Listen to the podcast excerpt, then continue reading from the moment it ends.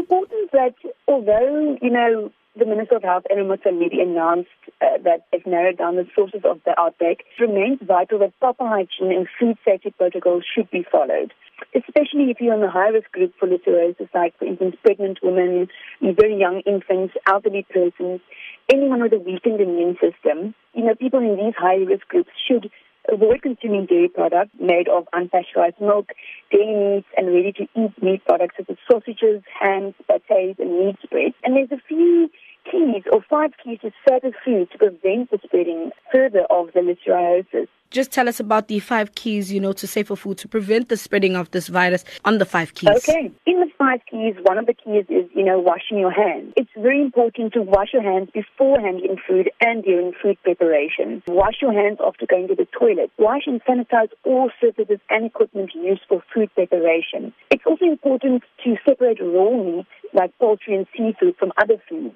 Use separate equipment and utensils such as knives, cutting boards, you know, when you're handling raw foods. To also store the food in containers to avoid contact between raw and prepared foods. It's also very important to cook food thoroughly, especially meat, like poultry, eggs, and seafood. Keep the food at safe temperatures. You know, refrigerate promptly all cooked and perishable food.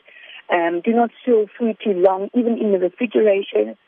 And also use safe water. You know, when you wash the food and when you cook the food in it, choose foods processed for safety, such as pasteurized milk. Wash your fruits and vegetables, especially if eating raw. Always make sure that you check all products for the expiry date. What are some of the important symptoms to look out for in listeriosis? Well, some of the important symptoms, um, it's usually mild and it may include, say, for instance, fever, pain in the muscle or a group of muscles, a feeling of discomfort and illness or unease, and sometimes nausea or diarrhea. In at-risk patients, spread of infection to the nervous system can cause meningitis, leading to headaches, confusion, stiff neck, loss of balance, or convulsions.